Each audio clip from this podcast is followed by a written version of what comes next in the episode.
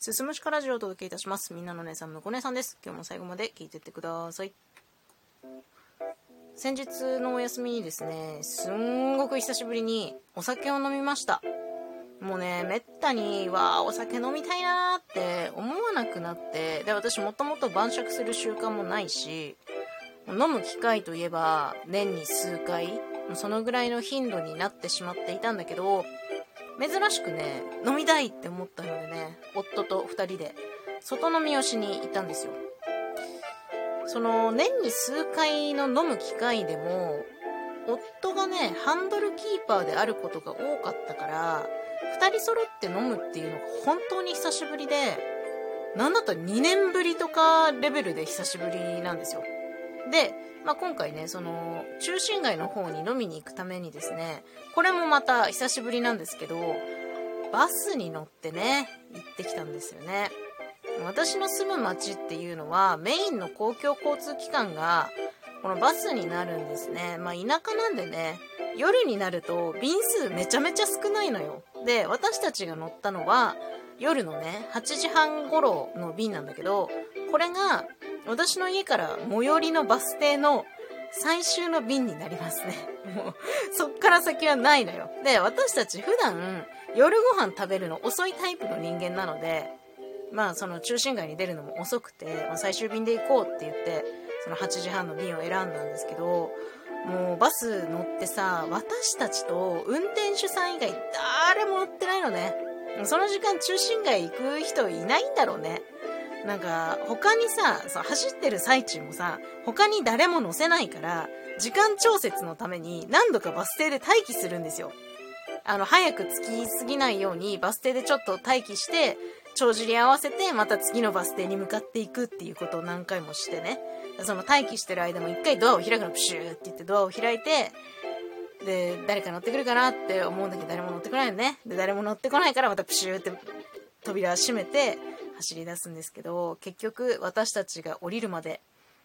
ずっと貸し切りでしたね。でさ、このバスがまたすごい古い方だったんですね。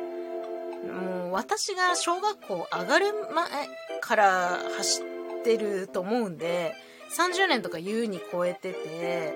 もうなんか古いから走ってる最中、タイヤ周りとかなんかそういうところ、あちこちキーキーキーキー言うのよ。なんかそれが妙にノスタルジックというか、この夜、夜の中を電気つけてね、それもなんか LED じゃない、なんか古い蛍光灯みたいなのをつけて、バスの車内を照らして、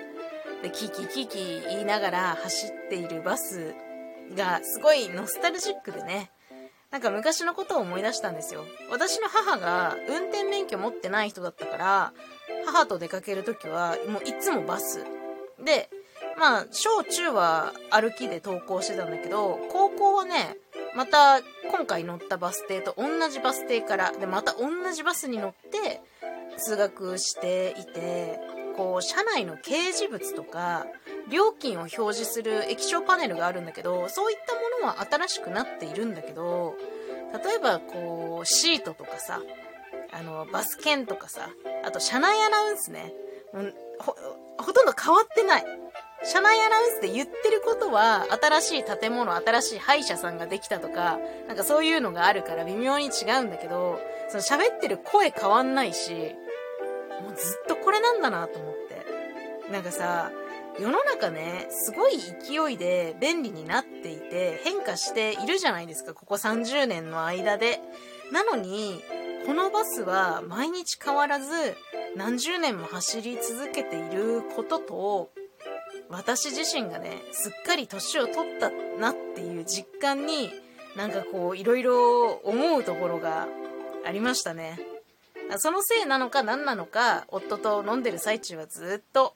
夫と、こう、学生時代の思い出みたいなものを喋ってました。昔の思い出話にずっと浸ってた。うん。